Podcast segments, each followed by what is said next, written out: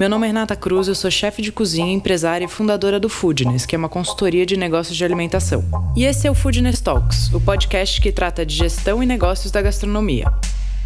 Cada semana vamos receber um convidado falando sobre um tema que ele domina. É um conteúdo feito por gente que empreende e passou ou passa pelas mesmas coisas que você, que tem ou está pensando em abrir um negócio. O Food Talks é um podcast para você que entende que gastronomia é muito mais que glamour. É sobre sangue, suor e boletos. É comum ouvirmos dizer que crises trazem grandes oportunidades. Mas quais são as atitudes que, na prática, trazem resultados e possibilitam a sobrevivência de negócios em tempos difíceis? Com certeza, uma soma de fatores, mas entre eles estão as atitudes da liderança e o caixa. Para aprofundar nesse assunto e deixar muitas dicas, recebemos Humberto Munhoz, sócio da Turn the Table, empresa que opera mais de 12 unidades próprias. Mais um Foodness Talks e dessa vez a gente recebe Humberto Munhoz, que é empresário responsável por mais de 12 operações, dentre elas Pasquim, Vero, Ventana Café e a Saideira. Humberto, bem-vindo. Olá, tudo bem? Obrigado pelo convite. É um prazer estar aqui com você. Imagina, prazer é nosso. Humberto, antes da gente começar a entrar no nosso tema aí, que é um tema tenso e polêmico, me conta um pouquinho da, da história de vocês, do, de como você entrou nesse mercado, só para a galera também entender e contextualizar o seu trabalho de hoje. Ah, legal. Bom, tenho 40 anos, ah, trabalhei né, no começo da minha carreira em multinacionais, então eu trabalhei na PepsiCo, na Unilever, é, sempre em posições de vendas e trade marketing. Quando eu tinha 26 anos, né, 14 anos atrás, é, em paralelo com, uma, com a minha última vaga na, na Unilever, eu montei um restaurante de comida saudável. Na época, eu tinha uma questão de um, mais focado em dieta, gostava de comer bem. E lá na Vila Olímpia não tinha nada perto assim da Unilever que pudesse caminhar e comer bem, comer comida saudável, né?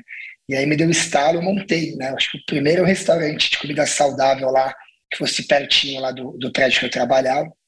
E a partir daí fui me apaixonando pelo setor, né? Em algum momento eu larguei aí o mundo corporativo e foquei só em empreender nesse, nesse setor. Muito bem, então foi a necessidade a primeira coisa, né, que te fez ah. entrar no segmento e aí o bichinho te picou, nunca mais saiu. Exatamente. E todos esses bares, você fundou, você já comprou o bar que já existia? Como é que aconteceu? Todos eu fundei, né? Todos eu fundei. Ah, na verdade, ah, resumindo a história né, inicial, eu, quando eu comecei lá 14 anos atrás, depois me juntei a um grupo, né? E que tinha várias casas juntas, né, casas que eles já tinham, e algumas que a gente fundou junto. Uma delas foi o Pasquim, né, uma que te fundou junto em 2014. Uhum. Em 2017, eu saí desse grupo e montei a Turn the Table, né, com outros dois sócios. E a partir daí, o Pasquim foi a primeira casa. E a gente montou o Vero, montou uma Ventana, Saideira, montou umas filiais, mas todas as marcas nossas, que a gente, do zero, desde o primeiro rabisco na folha, a gente que, que criou. Muito bem. Bom, nosso tema de hoje é como sobreviver a momentos de crise. A gente tem aí uma série de crises que a gente pode botar na mesa, né? Vamos começar pela pandemia. Você acha que foi a pior crise que vocês enfrentaram como empresários? Eu acho que sim, né? Eu acho que sem dúvidas foi a pior. Eu acho que não só a gente do setor de bares e restaurantes, mas quando você conversa com muita gente de outros setores, né? É, acho que toda crise tem gente que se dá bem, né? Tem gente que se dá mal, né? Tem uns que choram, outros vendem os lenços, mas eu acho que nessa, a grande maioria a, acabou sendo atingida de forma negativa, né? Então, para a gente foi a pior, disparado. E acho que foram dois anos, né? Muito complicados, que a gente está agora voltando a respirar, agora voltando a tirar a, a cabeça daquela água que a gente ficou afundado. E quais foram as, as atitudes de vocês? o que, que vocês escolheram fazer para estancar o máximo possível de sangramento para conseguir sair do outro lado depois de, desses dois anos? Então, a gente vinha de um, de um reinício aí de história em 2017, quando, a gente, quando eu saí do, da antiga sociedade de Monteia Nova. Então, 18 foi um ano de muito de plantar muita coisa, e 19 foi um ano de colheita, né? Então, o 19 foi um ano muito bom, né? A gente veio de um 19 muito bom. A gente entrou em 20, primeiro bimestre, janeiro, fevereiro, é, crescendo 18% em relação ao primeiro bimestre de 19, que já tinha sido bom. Então, assim, a gente estava no auge, assim, a gente estava super feliz quando veio a, a pandemia é, em março, né? Eu acho que, assim, a coisa, a, o primeiro fator positivo, que eu acho que eu e meus sócios, a gente veio do mundo corporativo, todo mundo, né? E não achando que isso é melhor ou pior, é só diferente em que sentido? A gente tem um pragmatismo de gestão muito grande, né? Então a gente usa, né? Mesmo um restaurante pequeno, um bar pequeno, a gente encara como se fosse uma multinacional que a gente trabalhou, né? Da mesma forma, né? com os mesmos KPIs, os mesmos processos, a mesma governança. Isso é muito bom, porque a gente sempre teve uma austeridade muito grande de caixa, né? A gente não faz parte daquele perfil de empresário que pega o lucro, compra carrão, vai viajar. A gente é mega pragmático. Então, é, a gente tem sempre um bom caixa antes de começar a distribuir, a fazer alguma coisa diferente. Né? Então, a parte positiva, né, que quando começou a pandemia, a gente tinha um bom caixa. Né? E quando a gente olhou, a gente falou: olha, é ruim fechar, temos um bom caixa, não vai durar muito mais do que três meses, né? então pensando lá no começo dela, né? Ninguém tinha uma bola de cristal. Então a gente pensava, ah, não vai durar mais do que 90 dias, né? Então a gente tinha um bom caixa, vamos lá, deixa a galera em casa, vamos olhar para as pessoas, né? Então ficamos relativamente, óbvio, assustados, mas relativamente tranquilos do tipo, temos caixa, nossos colaboradores estão em segurança em casa. E beleza, né? O problema é que os talvez três meses duraram seis, nove, enfim, 24 meses, né? O que foi muito difícil, porque quando a gente olha o nosso setor, principalmente assim, a maior parte do nosso faturamento vem de bar, né? E bar é noturno, não adianta. A gente ficou dois anos sem trabalhar, né? Por mais que tiveram aqui em São Paulo as reaberturas, né? Foram reaberturas até sete da noite, oito, nove, que no final do dia a, ajuda, mas não resolve, né? E o nosso outro grande negócio é em aeroporto, né? Em aeroporto internacional, e que ficou fechado até dezembro do ano passado, né? Então a gente ficou no aeroporto 19 meses fechado, né? Ah, foi realmente super complicado. O que, que ajudou a gente a, a, de forma geral a sobreviver foi um caixa inicial, esse, esse pragmatismo de gestão, né? Que sim, mesmo depois da crise, a gente precisou pegar empréstimo, mas a gente já tinha um, um bom, uma boa avaliação dos bancos, a gente pegou com uma taxa baixa, pegamos com carência, pegamos com parcelamento grande, a gente conseguiu se organizar para isso, né? Então, e, e, mais do que isso, eu acho que a gente sempre trabalhou o, nesse momento da crise, né, o reforço das alianças, né? Então, assim, o que, que, é isso, né? A gente acredita, nosso negócio a gente sempre divide em três pilares, né? É, as pessoas, né, é, que trabalham com a gente e os clientes, né? Então, são pessoas, os processos e os parceiros, né? Os parceiros são tão fortes quanto as pessoas e os processos. O que a gente fez na, no momento da crise foi reforçar as parcerias. Então, assim, a gente não ficou devendo um real para ninguém. Né? A gente falou, olha, está no mesmo barco, eu, tô, eu tenho que te pagar um boleto, cara, vou te pagar daqui a um mês, não vou pagar hoje. Cara, eu te, tenho que te pagar um serviço, cara, não, não tenho dinheiro. Você consegue fazer um meio do caminho, ó, eu te dou metade, você abre mão de metade. Então, de forma muito correta e muito madura, a gente, cada parceiro trouxe para a mesa para renegociar a dívida. Então, a gente não deixou ninguém na mão, né? A gente conseguiu reforçar as alianças, conseguimos, é, através dos bancos, na segunda fase da pandemia, é, ter esse fôlego aí para manter os empregos. Né? A gente não mandou ninguém embora, né? a gente mandou, foi mandar embora pessoas depois de uns seis meses na, na operação do aeroporto internacional, que não tinha nenhum horizonte né, de reabrir. A gente mandou embora certinho e o mais legal é que quando a gente reabriu, todos voltaram. Né? Um ano depois, todos os nossos colaboradores voltaram, porque eles viram que teve um respeito na nossa tratativa com eles aí durante a pandemia. Muito legal, Humberto. Você falou duas coisas que para mim são fundamentais e que eu acho que é um, são temas legais da gente aprofundar. Primeira coisa, um bom caixa. Né, isso acho que é, é um erro muito comum, até para quem está abrindo operação, abrir, gastar todo o dinheiro na, na, no CAPEX ou na decoração, no, no equipamento, e aí abre sem caixa, é, e essa má gestão do caixa no dia a dia. O que é um bom caixa, na sua opinião? Quantos Olha meses que... de custo fixo operacional? Puta, que curioso, né? Quando é, começou a pandemia, enfim, a gente foi estudar várias coisas.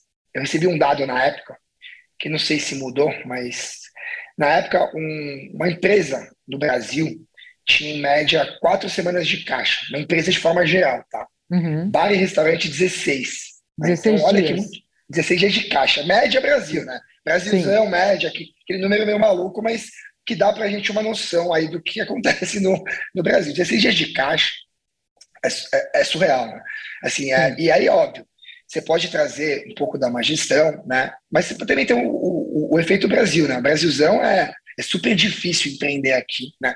Então a gente sabe que tem muita gente que até tem uma cabeça boa, mas está ainda patinando porque é super complicado. É, se for olhar só o que a gente tem de normas trabalhistas, tributárias aí, para você pegar o seu restaurante e fazer ele acontecer, né, acho que quem empreende, eu falei, somos todos heróis, né, não importa o tamanho.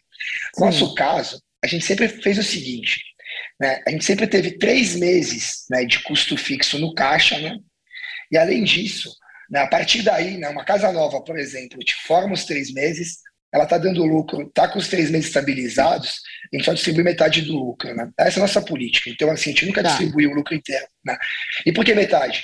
Né? A gente nunca pensou no Covid, né? a gente sempre teve uma cabeça de expansão. Então, a gente falou: olha, para expandir, eu não vou expandir alavancado, né? então a gente nunca se alavancou uhum. para expandir, e também não vou uh, expandir com capital próprio. A partir do momento que a empresa existe, tem já as operações rodando, ela deveria ela mesma bancar a expansão. Então, em vez de eu tirar o dinheiro para o meu bolso para depois colocar na expansão, a gente sempre deixou né, metade do caixa, é, metade do lucro também no caixa.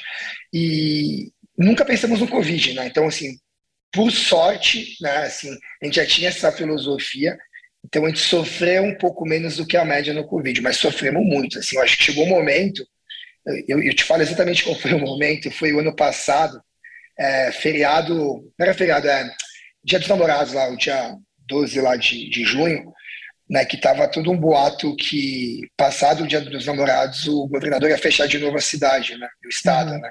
Estava muito forte o boato. Nesse momento, a gente estava tão já sangrando, tão já cansado, que eu falei, tava olha, todo mundo verdade, muito exausto, né? Foi um momento muito, muito, também de exaustão emocional. Exaustão emocional. Eu lembro que eu estava no Rio de Janeiro, na nossa operação, e, o, e veio um anúncio de uma coletiva extraordinária no domingo, né, que o dia 12 foi no sábado, no domingo, dia 13, uma extraordinária meio-dia, 45. Nunca me esqueço desse dia. Aí eu falei assim, pô, uma extraordinária no domingo, com um monte de voto a semana inteira que vai fechar depois do Dia dos Namorados, é óbvio que vai fechar, né? Você já pensa no pior. Eu lembro que eu sentei num bar no Rio, falei, cara, na boa, eu vou beber, pelo menos eu eu vou receber essa notícia já anestesiado. E aí foi o inverso, né? Foi quando ele antecipou a vacinação aí em um mês, e aí uhum. começou o negócio a voltar. Mas aí eu acho que o, o grande tema aí para mim é que mesmo com esse pragmatismo, mesmo com caixa, mesmo com governança, né? E mesmo nesses, nessas mini aberturas que a gente teve, performando razoavelmente bem, quando chegou em julho, do, em junho do ano passado, a gente achou que a gente ia quebrar. Né? Então é, foi muito difícil, foi muito difícil mesmo. E eu acho que o bacana estava ontem numa reunião, né? É, e, e, eu comentei isso, né? Que eu acho que vieram falar, da, depois a gente vai falar, obviamente, da inflação, tá? Mas é, sem dar spoiler, eu falei, gente, eu acho que tudo é muito ruim. E sem querer cuspir para cima, porque pode ser pior, né? Assim, nada é tão ruim que não possa piorar, mas eu acho que a gente, para restaurante, turismo e evento, né? A gente viveu nos últimos dois anos, cara, de verdade, assim, acho que transformou todo mundo em empresário de verdade, assim, porque a gente teve que rebolar. Sim. É, só para a gente afirmar aí para a galera, eu concordo com você, acho que três, três meses de caixa é o mínimo que a gente tem que buscar como saudabilidade de negócio, né? É o mínimo e ainda mais num país, né, que o, o, juros é muito alto, né? Então, qual que é o grande problema? Se você não tem o caixa, né, você precisa, por algum motivo, recorrer ao banco, é, é, é, o início do fim, né? É uma bola de neve que poucos saem, né? Porque Selic vai para 14 e pouco. Como que você consegue fazer isso, né?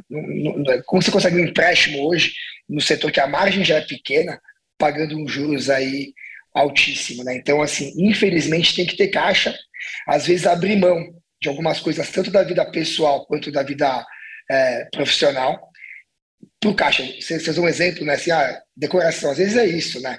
Às vezes você está com um negócio que não está tão bonitinho, mas está funcionando. faz o caixa primeiro, deixa ele consolidado, depois pensa em trocar uma decoração, fazer alguma coisa assim. Né? Tem que ter um pouco de austeridade nessa hora, porque eu acho que o caixa no Brasil é a mãe aí da sobrevivência do negócio no médio e longo prazo.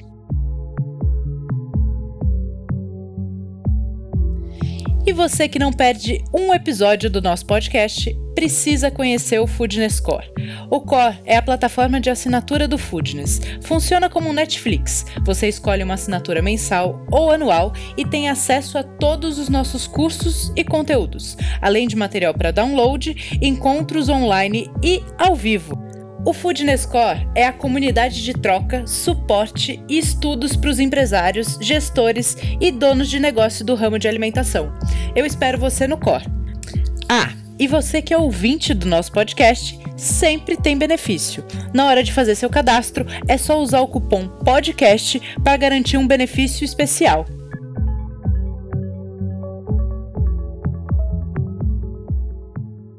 Você falou também de, de indicadores, né, de KPIs. Eu queria te perguntar, obviamente, acho que o que você trouxe para a mesa também, que todos nós viramos melhores empresários e assumimos esse lugar de empresário mesmo, né? Muito dono de bar, de, dono de restaurante entendeu que não tinha opção, né? De entender de gestão, assumir esse, essa cadeira do empresário e, e começar a trabalhar de outra forma, né? Mudar o mindset mesmo. Quais são as técnicas, ferramentas de gestão ou indicadores que você fala, putz, não dá para não olhar para isso aqui, ou para cuidar disso aqui, ou para usar essa ferramenta, ou para usar essa técnica? Acho que são vários, mas se tivesse que pontuar alguns relevantes, né? Eu acho que eu sempre divido o negócio né, do balcão para frente, do balcão para trás, né? Eu falo que do balcão para frente é emoção, é coração, do balcão para trás é cabeça, é razão, né? Então, uh, quando a gente olha do balcão para trás, né, eu acho que, putz, hoje, ainda mais, sempre foi, mas ainda mais agora com a inflação, né, o CMV, o CPV, enfim, cada um chama de um jeito, mas o custo da sua mercadoria vendida, acho que ele é um indicador que você tem que estar olhando direto, né? Então a gente olha ele semanalmente e, e ele junto com uma planilha que a gente tem, que a gente trabalha com ela diariamente do mix de margem, né? Que leva para ele. Então, assim, todo dia está recebendo nota fiscal nova, com preços novos, né? É, sempre mais altos, né? Nunca mais baixos, né? E a gente tem tudo isso dentro de um mix de margem. O que, é isso?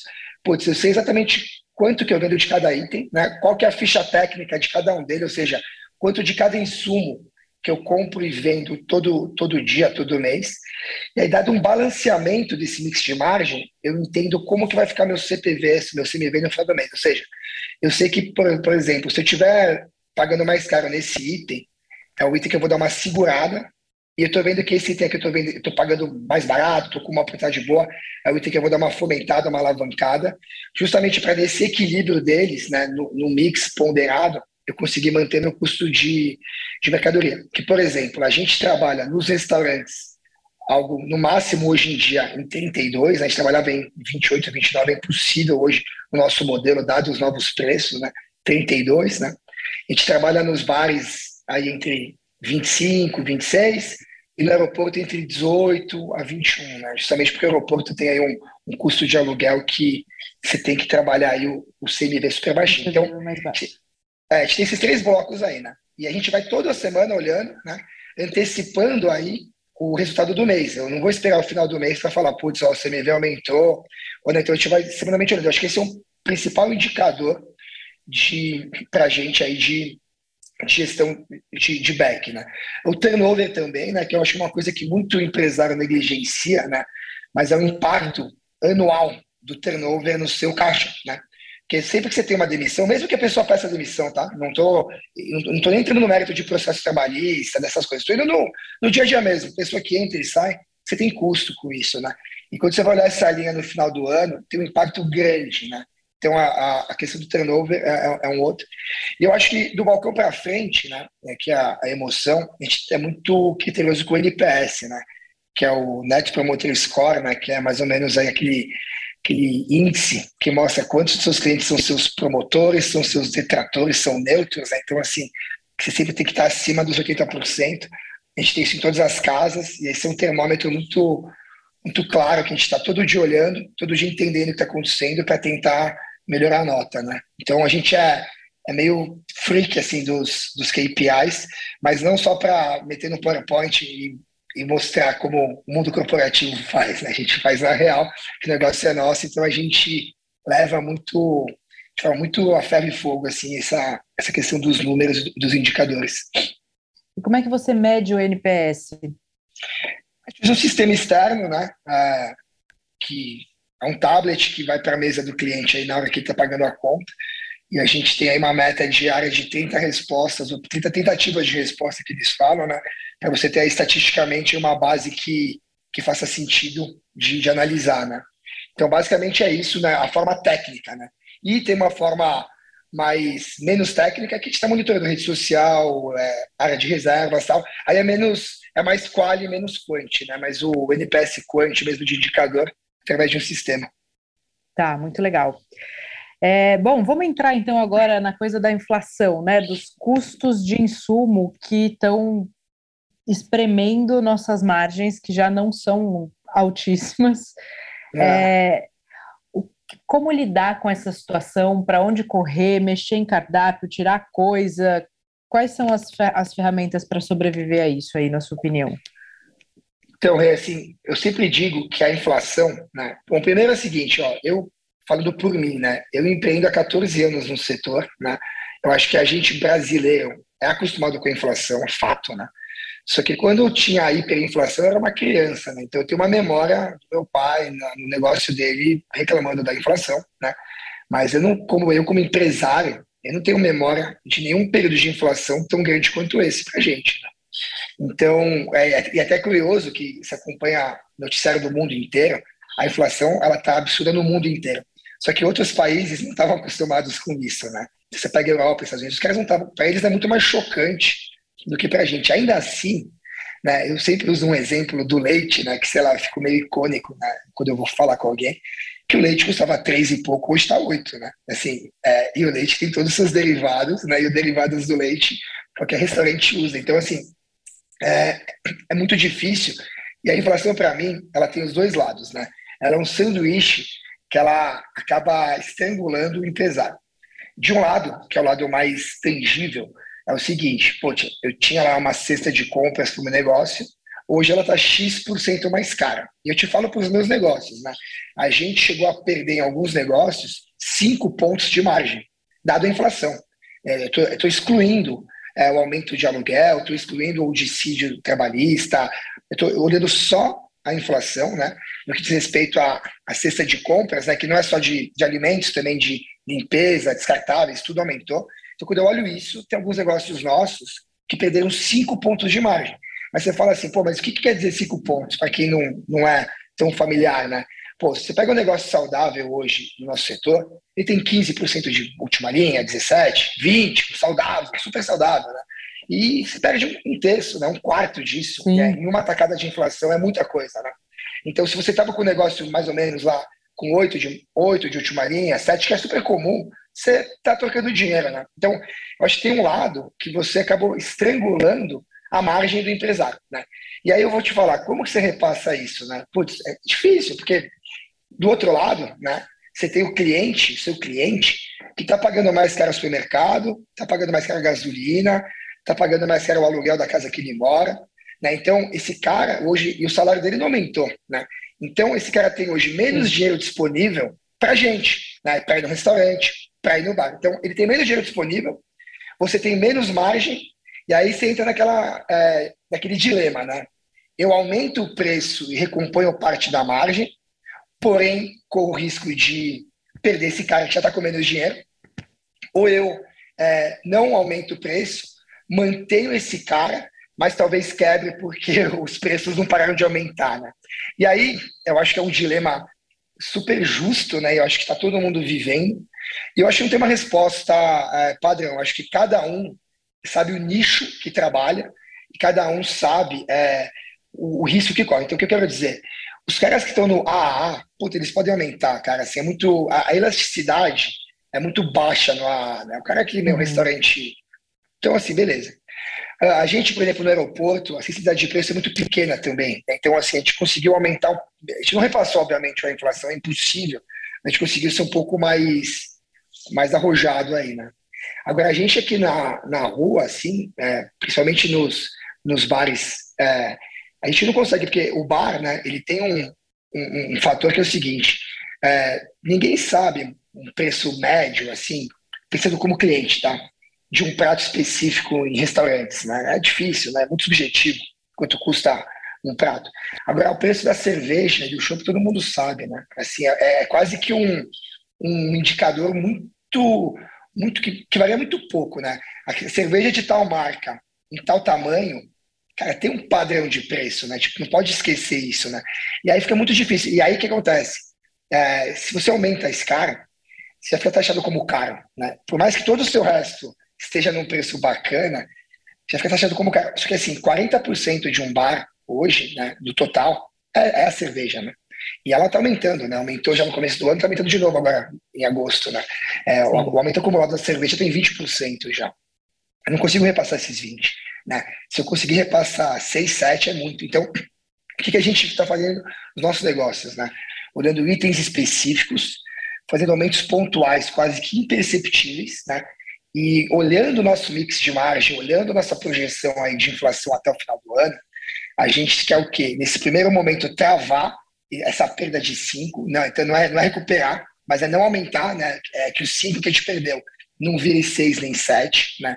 E aí, no ah. final do ano, mais perto da Copa, onde você tem a emoção toda rolando, Copa do Mundo, né? a gente conseguir fazer um, um outro aumento também pontual e cirúrgico para o 5 virar 3, tá? Então, o nosso planejamento hoje é esse. Eu não acredito tá, num repasse Mas integral é, é, legal da, é legal do pessoal entender que isso é um microgerenciamento mesmo, né? Microgerenciamento. Que esse é um produto de alto volume, de alto giro, muito importante para o seu posicionamento, muito sensível. Então, você está uhum. acompanhando ponto a ponto para que, que isso não, não tire a sua margem ou que você consiga reverter um pouco da perda de margem que você teve por conta da inflação, né? Não, exatamente. É que ó, a conta básica, né?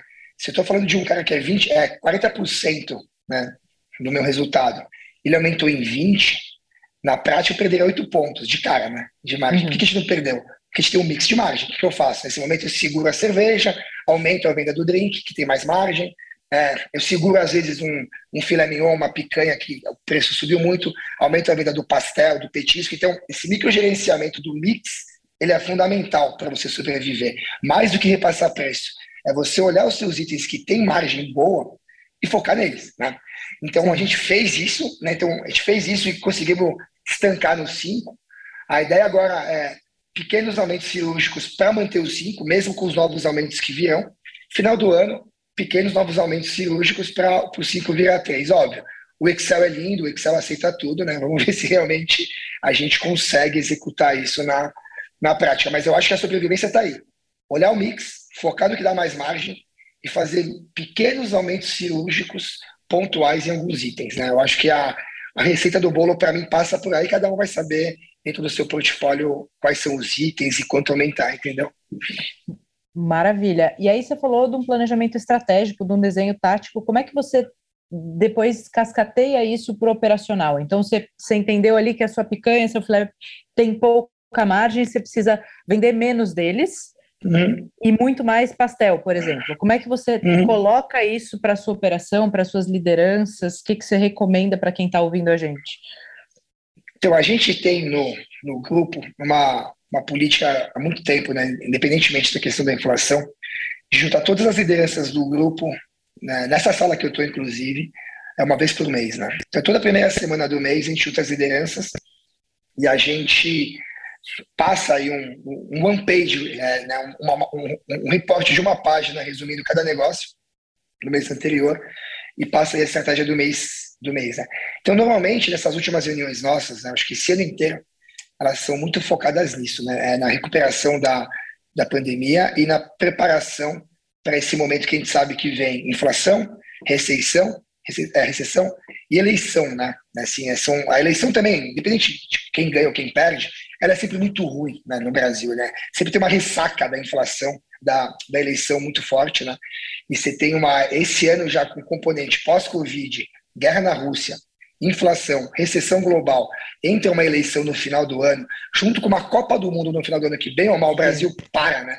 Até para mim no bar é bom, legal, mas o Brasil economicamente para, isso é muito ruim, né?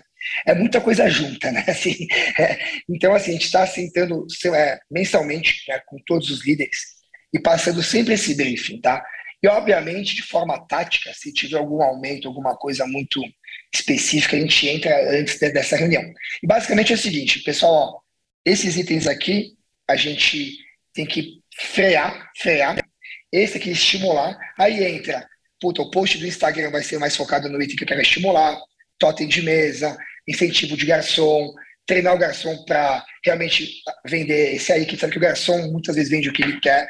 E em última instância, né, a gente passou por revisão de cardápio atualmente, que em vez de aumentar preço, a gente tirou um outro item que estava impossível de trabalhar na margem. Então, esses itens a gente falou: olha, esse cara aqui, ou eu aumento ou eu paro de vender. A gente resolveu parar de vender um outro item, tá?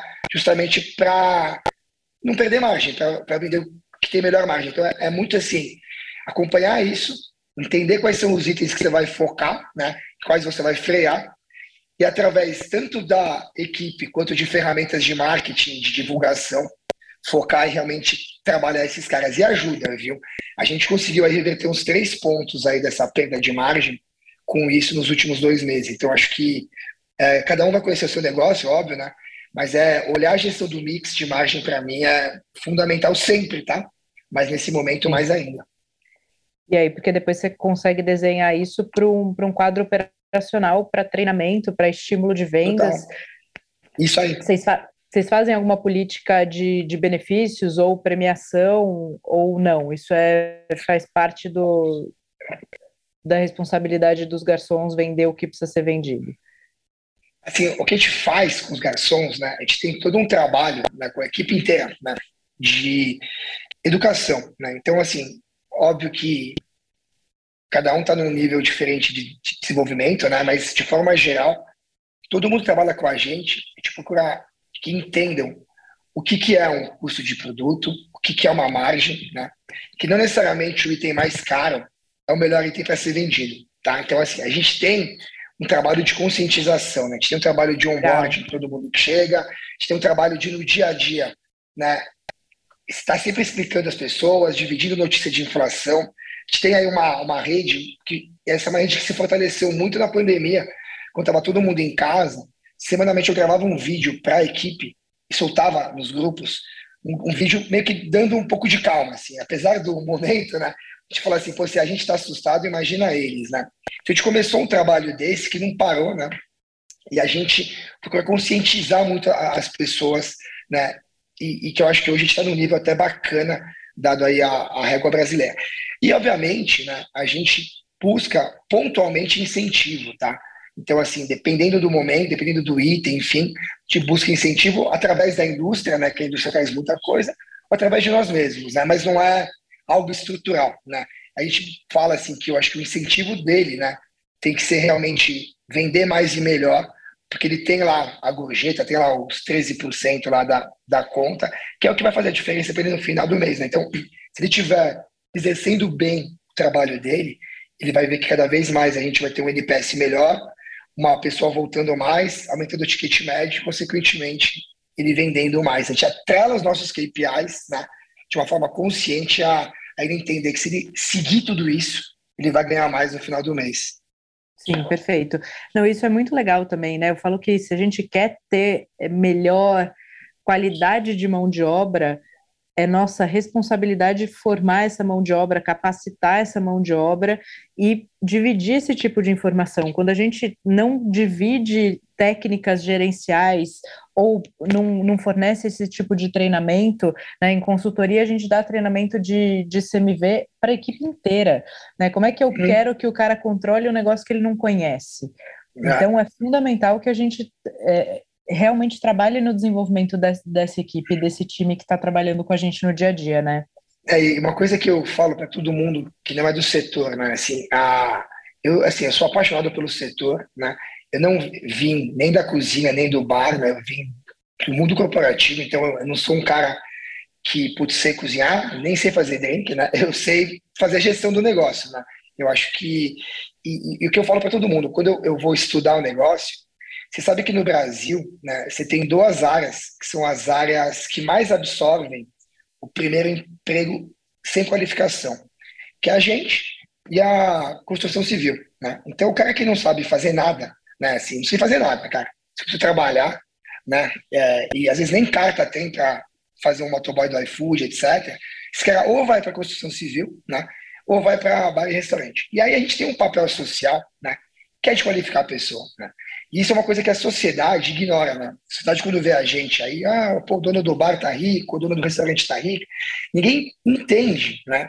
Que um monte de gente que trabalha com a gente, que não sabe nem ler e escrever, chegou aí com a mão na frente e outra atrás. Você pega, treina, cria aí um plano de carreira, ajuda ele a, a estudar pelo menos o básico, né? E esse cara, dez anos depois, formou o filho dele na faculdade, com o dinheiro que ele ganha de salário no seu restaurante, né? Então, assim, a família dele já teve uma ruptura nessa questão social, já tem uma qualificação melhor, né? Ele já conseguiu dar uma chance da família dele mudar a rota, né? Isso é uma coisa que eu falo, assim, a gente tem esse papel de educar o cara, né? Educar, educar, educar, não só no que diz respeito a, a obviamente, a gestão do nosso negócio, que está diretamente ligada à profissão dele, mas também a gente precisa dar para esse cara um pouco de acolhimento social, né? Que, que falta muito no Brasil hoje e que, cara, a gente tenta no nosso dia a dia, liderar pelo exemplo, né, que não é só falar, mas dar esse acolhimento social também para essa mão de obra que vem trabalhar com a gente. Perfeito, muito legal. Eu concordo com tudo que você falou.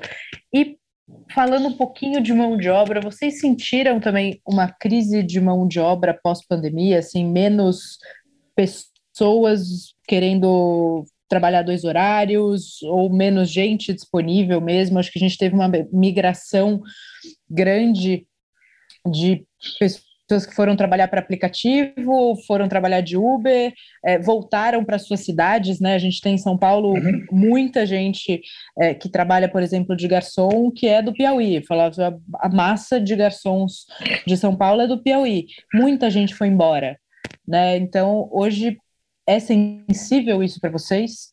Muito, acho que é, mu é, muito sensível, concordo total com tudo assim, que você falou. Ela foi para aplicativo, voltou para para as cidades, né? A, a, mão de obra está extremamente difícil e, e, e, o que é engraçado que assim a gente vive no dia a dia dos restaurantes, né? E a gente pensa muito, obviamente, no garçom, no ajudante de cozinha, né? No, no bartender e tal. Mas quando você conversa com, com as pessoas, mesmo das multinacionais que estão recrutando pessoas qualificadas, né? Com ensino superior, MBA, também está difícil a mão de obra. Né? A gente mesmo, assim, a gente tem um escritório aqui, a gente tem é, quase 20 pessoas que tocam o nosso administrativo todo, né? É, as, algumas vagas bacanas no administrativo estão até hoje abertas, né? Então, assim, a gente ficou meses para recontratar a nossa pessoa de marketing, por exemplo, a gente contratou agora, começa em, em agosto, a gente ficou meses atrás de uma pessoa, né? Então tá, tá super difícil. Eu acho assim que são, são ciclos, né? Mas também muita gente aí que estava no aplicativo aumentou a gasolina, a pandemia acabou, diminuiu um pouco o delivery, já, já começaram a voltar. Eu percebi isso, tá? Um ou outro que tinha ido para o aplicativo fala, puta, quero voltar porque tá cara a gasolina e, e, a quantidade de delivery que eu fazia por dia está menor agora, obviamente, que os restaurantes abriram, né? Então eu acho que é cíclico, mas estruturalmente eu acho que a gente vai passar por uma crise de mão de obra por um tempo. Sim. É, isso eu também acho que é, pensar agora como reter esses talentos, né, como diminuir turnover é ingrediente fundamental de saudabilidade dos negócios. É, e eu acho que assim, o, uma coisa que te faz mal no Brasil, né, eu acho que todo mundo, eu acho que assim, a nossa mão de obra, ela acaba sendo mega explorada em termos de quantidade de horas de trabalho, né? Mas subexplorada em termos de otimização. Né? Então, assim, é, o cara trabalha muito, mas entrega menos do que deveria pelo horário. Né? Então, eu acho que a gente tem aí um desafio, né, no nosso setor, inclusive, né, é que, assim, eu acho que a pandemia, ela trouxe para mim um lance meio que de Darwin, né? Eu acho que era só o empreendedor emoção, infelizmente ele ficou pelo caminho, né? O cara, o cara que não tem a questão da gestão, da razão, do pragmatismo, cara morreu, né? Ou o cara que não tinha foi obrigado a ter, né? Então, eu acho que esse é um legado positivo. Apesar da dor, eu acho que todo empresário do nosso setor hoje no Brasil está mais preparado do que estava lá atrás. Isso é fato. Por outro lado, né, a, escassez de mão de obra deixou claro para a gente que é o seguinte: ou a gente pega e realmente treina melhor nossas equipes e otimiza né, o atendimento, a produção, seja o que for, com o que temos, né? É, então, eu acho que se a gente conseguir fazer isso, vai ser bom porque você vai ter menos pessoas entregando igual entregavam antes e a sua linha aí de, de folha vai diminuir. Eu, eu aposto nisso, tá? Eu acho que a gente tem aí, um, eu pelo menos nos meus negócios, eu sei que eu estou anos-luz de ter a equipe mais bem treinada do mundo e mais otimizada do mundo. Então, acho que hoje a gente está até reforçando uma área de, de RH e treinamento, justamente para lapidar isso. É um trabalho difícil, um trabalho é, demorado, mas é um dos nossos principais objetivos hoje é melhorar a qualificação da nossa equipe para talvez depender de um pouco menos de gente, ser um pouco menos refém desse turnover. Muito bem. E para a gente encerrar, acho que uma, uma, das coisas que na crise faz muita diferença, nas crises, nos pós-crises, são as atitudes de sócios e lideranças, né? Como a gente lida com isso, como a gente se prepara para isso, a nossa estabilidade emocional para lidar uhum. não só com as nossas inseguranças, mas com a insegurança dos times. É, o que, que faz é, sentido para você dizer que a gente precisa ter para sobreviver a momentos de crise? Assim, quais são as atitudes, é, posicionamentos e é, escolhas de, de um empresário que ajudam nesse momento? Assim, eu acho que primeiro você sempre é, é, um lance meio até de dos estoicos, né? Assim, é, desejar o melhor mas se preparar para o pior, né? Então, quando a gente fala assim que tenho que estar preparado para o pior, não é pessimismo, não é olhar o copo meio vazio, não é isso. É, cara, eu tenho que me preparar para o pior, mas desejar o melhor, né? Assim, pensar sempre positivo. Então, tá preparado. Nosso setor, né? Enxugar o máximo possível a máquina, né? É, ter um bom caixa, né? E pensar que é no momento que não está chovendo que você consegue o telhado. Né? Então, acho que você tem que ter essa base aí. Beleza. Tendo essa base, né, eu acho que para sua equipe, né, tá? você tem que estar sempre se mostrando um líder preparado e centrado. Então, o que, que eu quero dizer? Não é numa crise, seja lá o tamanho que for, que você vai perder uh, a postura. Então, assim, é confiar nos seus processos, confiar em tudo que você plantou, e apesar das dificuldades, saber que tudo passa, né? Então, é, é quase que um lance meio filosófico, mas que eu acredito muito, né? Sim. Que é assim, meu, tudo passa, vai passar. Não sei se vai demorar três meses, seis meses, um ano, né? Tudo passa. Só que não é uma crise que vai tirar de você o seu caráter e as suas credenciais. Ou seja, cara, se você tem o seu negócio, você acredita nele, apesar da crise, você tem que manter a postura. E aí é o que eu acho que é um pouco do que a gente fez. Né? A gente tem um, um, uma coisa que te aprendeu no mundo corporativo, numa empresa que eu e um sócio te trabalhou, que ele fala, cara, você tem que é uma expressão em inglês, né? mas que traduzindo é, cara, você tem que andar conforme você fala, né? Não adianta você Sim, falar uma coisa adoro, e andar. Eu adoro essa, essa expressão. É. Então, que é, é walk the talk, exatamente. Então, assim, eu, a gente gosta muito disso. Então, assim, o que eu quero dizer? Pô, é uma crise aí. Então, o que, que eu pego como exemplo a gente? Puta, cara, enquanto eu conseguir, nem que eu tenha que usar meu recurso próprio, eu não vou mandar ninguém embora. Porque a gente está junto, a gente é no mesmo barco, a gente remou até aqui, vamos continuar remando. Beleza. Uh, parceiros, cara, ó, tá junto. É, o barco é o mesmo. Eu não vou passar rasteira em ninguém. Só que ó, de você eu vou precisar de mais prazo, de você de um desconto, de você eu te pago sei lá quando, mas torando no seu olho e falando, cara, ó, é isso, tá? Não é sacanagem, não é blefe, tô ferrado. E aí quando você vai né, né, agindo conforme você, você fala, assim, o mercado te olha diferente. Tanto o fornecedor quanto a sua equipe falam, pô, essa pessoa que lidera esse negócio tem caráter, né?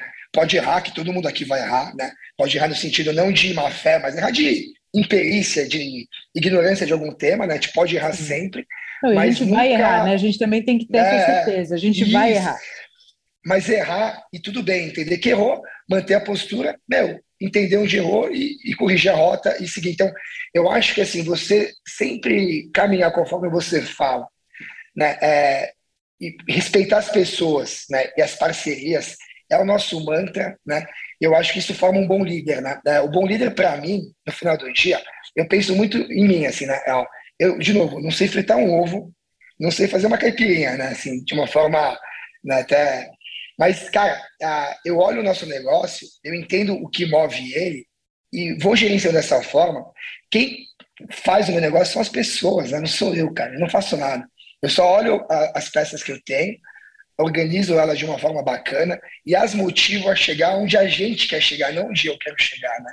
Eu acho que pode, não, é um, não é um papo é, de coach, nada disso, cara. Assim, é uma coisa que te realmente acredita muito.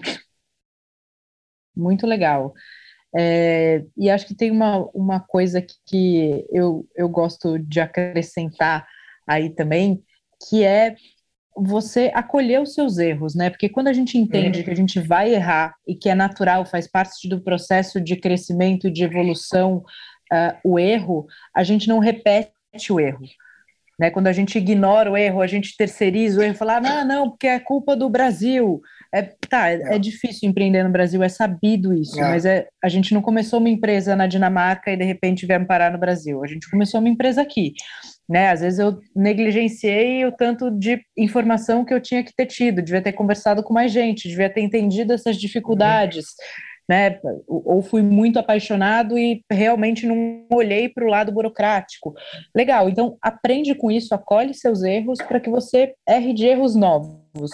Né? Tem um amigão meu que me fala isso, fala, a gente pode errar de erros novos, de erros, de, de erros repetidos, né? e quando a gente não acolhe o nosso erro, não assume a, a responsabilidade por ele, eu acho que a gente entra nesse espiral que, que é ruim, né? Não, eu acho, é, concordando e adicionando um, um, um, tema nessa história que você falou, que eu concordo muito, né? A gente vai errar, não pode repetir o erro e não pode terceirizar a culpa, né? Assim, terceirizar a culpa é, é, é muito ruim. Eu, eu, quando era mais novo, eu lembro que tinha um, um conhecido bem mais velho que eu, né? Bem mais velho, acho que o pai de um, de um amigo, que é um empresário super bem sucedido. Uma vez ele falou uma frase que me marcou, que é assim, né? Ah, todo mundo reclama do Brasil, né? E justo, beleza. Só que se você escolher um setor para trabalhar, não importa qual, né? Que você primeiro entende o setor, entende? Beleza. Uma coisa é você entender de fora, outra de dentro. Quando você entra, é, é, é sempre diferente. Melhor ou pior é diferente. Porém, estando nele, se você reclamar né, que você tem que sonegar imposto para sobreviver, você tem que trapacear alguém para sobreviver, ou que você só não deu certo porque o Brasil é ruim, cara, muda de setor. Porque o problema é você. Né? Assim, não, não, não tem como, né? Assim, porque se tem outros fazendo direito e dando certo, por que, que só você que não vai dar, só você vai reclamar? Então, eu acho que o grande lance, cara, seja efeito Brasil, seja efeito macroeconômico, né? ou seja erros micro seus, né? não importa, cara. Aceita, trabalha em cima e vamos para frente, porque ficar reclamando também não, não, não vai adiantar nada, né? Sim. Aí faz diferente faz para ter resultados é. diferentes. Né? Exatamente. Muito bem. E para a gente agora encerrar de vez, uma indicação de um livro, de um programa, de um curso, de qualquer coisa que você acha que faz diferença na vida do, de um gestor, ou que fez diferença na sua. Puta, sendo bem honesto, assim, os cursos, é, como eu não sou um cara técnico, né, então eu sou um cara mais de gestão, os cursos que eu faço são todos mais no sentido de autoconhecimento, né, coisa mais pessoal, muito menos do, do setor, né.